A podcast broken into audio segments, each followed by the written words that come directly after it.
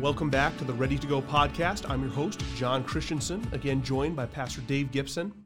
I think one of the most difficult things about sharing Jesus is doing it naturally.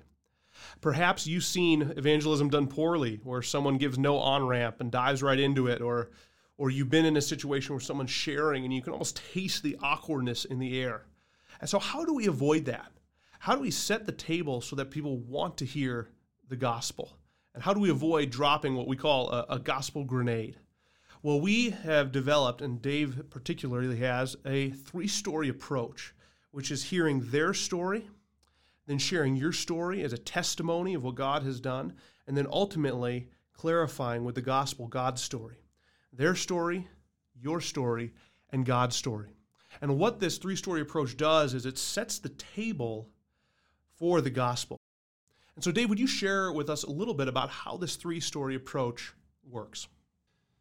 Well, we've talked before, John, about uh, people not really being interested in my story so much, or even God's story. They're really interested in their story. And uh, it's that taking a, a real genuine interest on, in other people, getting to know their story. And I think that's really the way to build a redemptive bridge with, with people. We talk about building a bridge from our heart to their heart that Jesus could walk across and touch their lives. It really starts with loving people right where they are, loving your neighbor as yourself. And uh, in the end, we're trying to make a friend and then be a friend to a person and then bring that friend to Christ. And uh, lovingly and appropriately try to engage in spiritual conversation when the Lord gives you that natural opportunity. So it really becomes that relentless relational evangelism. Begin with their story uh, get to know their background and and uh, about their family and their interests, their needs, and uh, what they do for a living, and just uh, engaging in normal conversation, and uh, looking for that that crack in the door, that divine appointment, that opportunity that uh, God might give you to lead the conversation to talking about your story, and then eventually talking about the greatest story ever told, and that's the good news of Jesus. God story. Uh, I was on an airplane. I do this everywhere I go every day. I just pray, Lord, give me that natural opportunity to share with someone and uh, lead me to someone who would be uh, that one lost sheep or that person of peace who's receptive to both the messenger and to the message.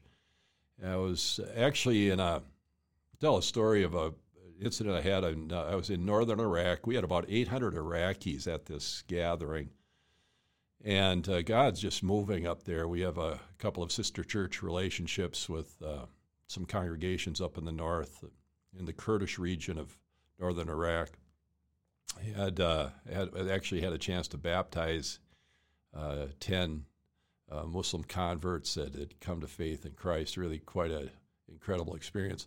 well, I had to fly out on my own. We it was at a time when we had to uh, come in on an Air Serv flight. It was a dual propeller plane. It was a, a prop plane, 16 passenger plane. So we, the commercial airlines weren't going into uh, Baghdad and and into Erbil at the time, and uh, it was pretty dicey. So we're uh, I was flying back on my own. I'm on this plane, the only American on the plane, and I'm sitting in the back. Uh, there's 16 seats there, and I'm sitting right next to this uh, Iraqi businessman, striking up conversation with him, trying to get to know his background. Well, his name was Osama. And uh, when he told me his name, I reached over and grabbed him, and I said, "We finally caught you." Uh, this is before Osama bin Laden had been his life had been taken, and uh, he he chuckled a little bit and he said, "Wrong, Osama." And uh, in fact, Osama is still a friend of mine to this day. But uh, we uh, were talking, got to know his story a little bit, and uh, we started to talk about uh, spiritual things. he was a Muslim by background and wonderful guy, very very cordial, spoke fluent English and uh, we began talking about who is Jesus and uh, that he's not just a prophet. And I talked about how much God loves us, and there's 99 names in the Quran for Allah. Not one is Allah is love, that God loves you. And I said, You know, Osama, God loves you. And he looked at me, he said, uh, early on in the flight, he says, David, you look like you have peace in your life. You look like you have love. And uh, how does that happen? And uh, after many years of evangelism training, I perceived that it might be a witnessing opportunity. So I'm, i said, you know, Osama, it's not because I'm anything special. I, I, uh, I'm just a real normal guy. But something really special happened to me. I, I came into a personal relationship with the living God, with uh, His Son Jesus Christ. And the Bible says the fruit of God's Spirit is love, and it's joy, and it's peace, patience, kindness, goodness, and all of what the Bible describes as the fruit of the Spirit. And that the love of God is shed abroad in our hearts through the Holy Spirit. And that I, when I received Jesus Christ in my life, He just filled my life with love and joy and peace. And so if you see some of that, it's not because of anything special about me, it's really the fruit of God's Spirit. And you can experience that too. So we talked about the love of God and I got to John 3:16 that how much does God love you, Osama? For God so loves the world. And I said, put your name in there, Osama. For God so loves Osama that he gave his only begotten son, that if Osama will believe in him, Osama won't perish. Osama will have eternal life. And uh, I said, you know, Jesus asked his disciples, Who do men say that I am? And they said, uh, You're the Christ, the Messiah. They said, Some say you're just a prophet, some say you're just a good teacher. Who do you say that I am, Peter, one of his closest followers? He said, You're the Christ, the Messiah, the Son of the living God. And Jesus said, Blessed are you, Peter, flesh and blood won't reveal this to you, but my Father who is in heaven. And I said, You know, Osama, God has to give you spiritual eyes to see who Jesus really is. And I said, greatest proof of his claim to being God was when he died on the cross for our sins. Uh, I said, Buddha didn't die for our sins, Gandhi didn't die for our sins, and I didn't want to go there with uh, any, other religious leader's name. So I, I, I, said, no religious leader died for our sin, but Jesus died on the cross for our sins. He was buried. Three days later, uh, all the powers of hell couldn't hold him down. Death and the grave couldn't hold him down. The demons and the devil himself couldn't hold him down. And three days later, Jesus rose from the dead. He's alive today. He ascended into heaven and he sent his spirit into the world.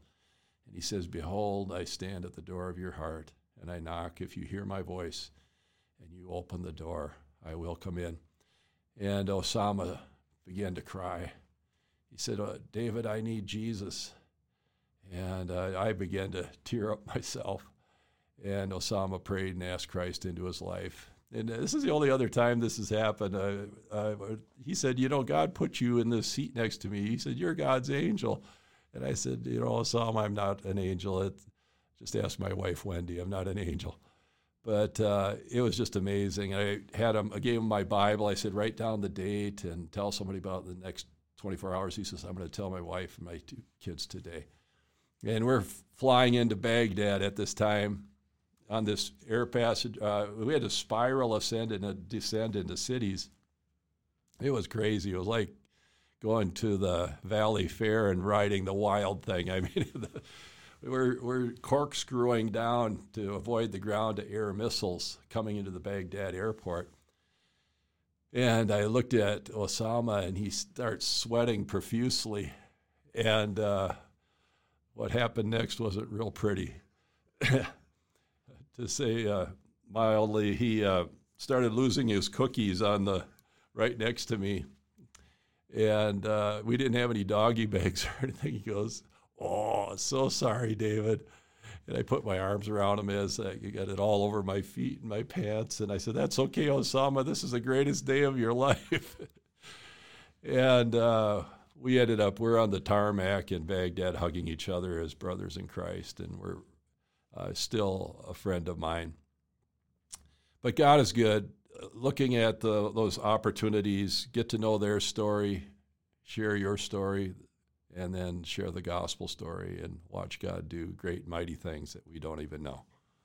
And hearing their story really does open up that door for your story and then God's story. That's one of the things I think is so powerful about this three-story approach is it it really does set the table for the gospel because people are super interested in sharing their story and even often are fairly interested in hearing your story after you've heard theirs. Mm-hmm. And then it does just naturally flow into the gospel. And so we really encourage you in every conversation uh, that you can to try and incorporate this three story approach. And that really is the challenge this week is to, to utilize it once this week and to get from their story to your story and then praying that God opens up ultimately opportunity to share his story, the good news of Jesus Christ.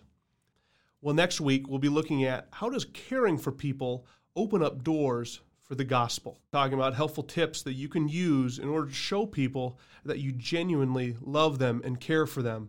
And it's amazing how when people know that you love them, it opens up doors for the gospel. May God open up many doors for you this week with that three story approach, and may you have grace to share Christ winsomely and naturally.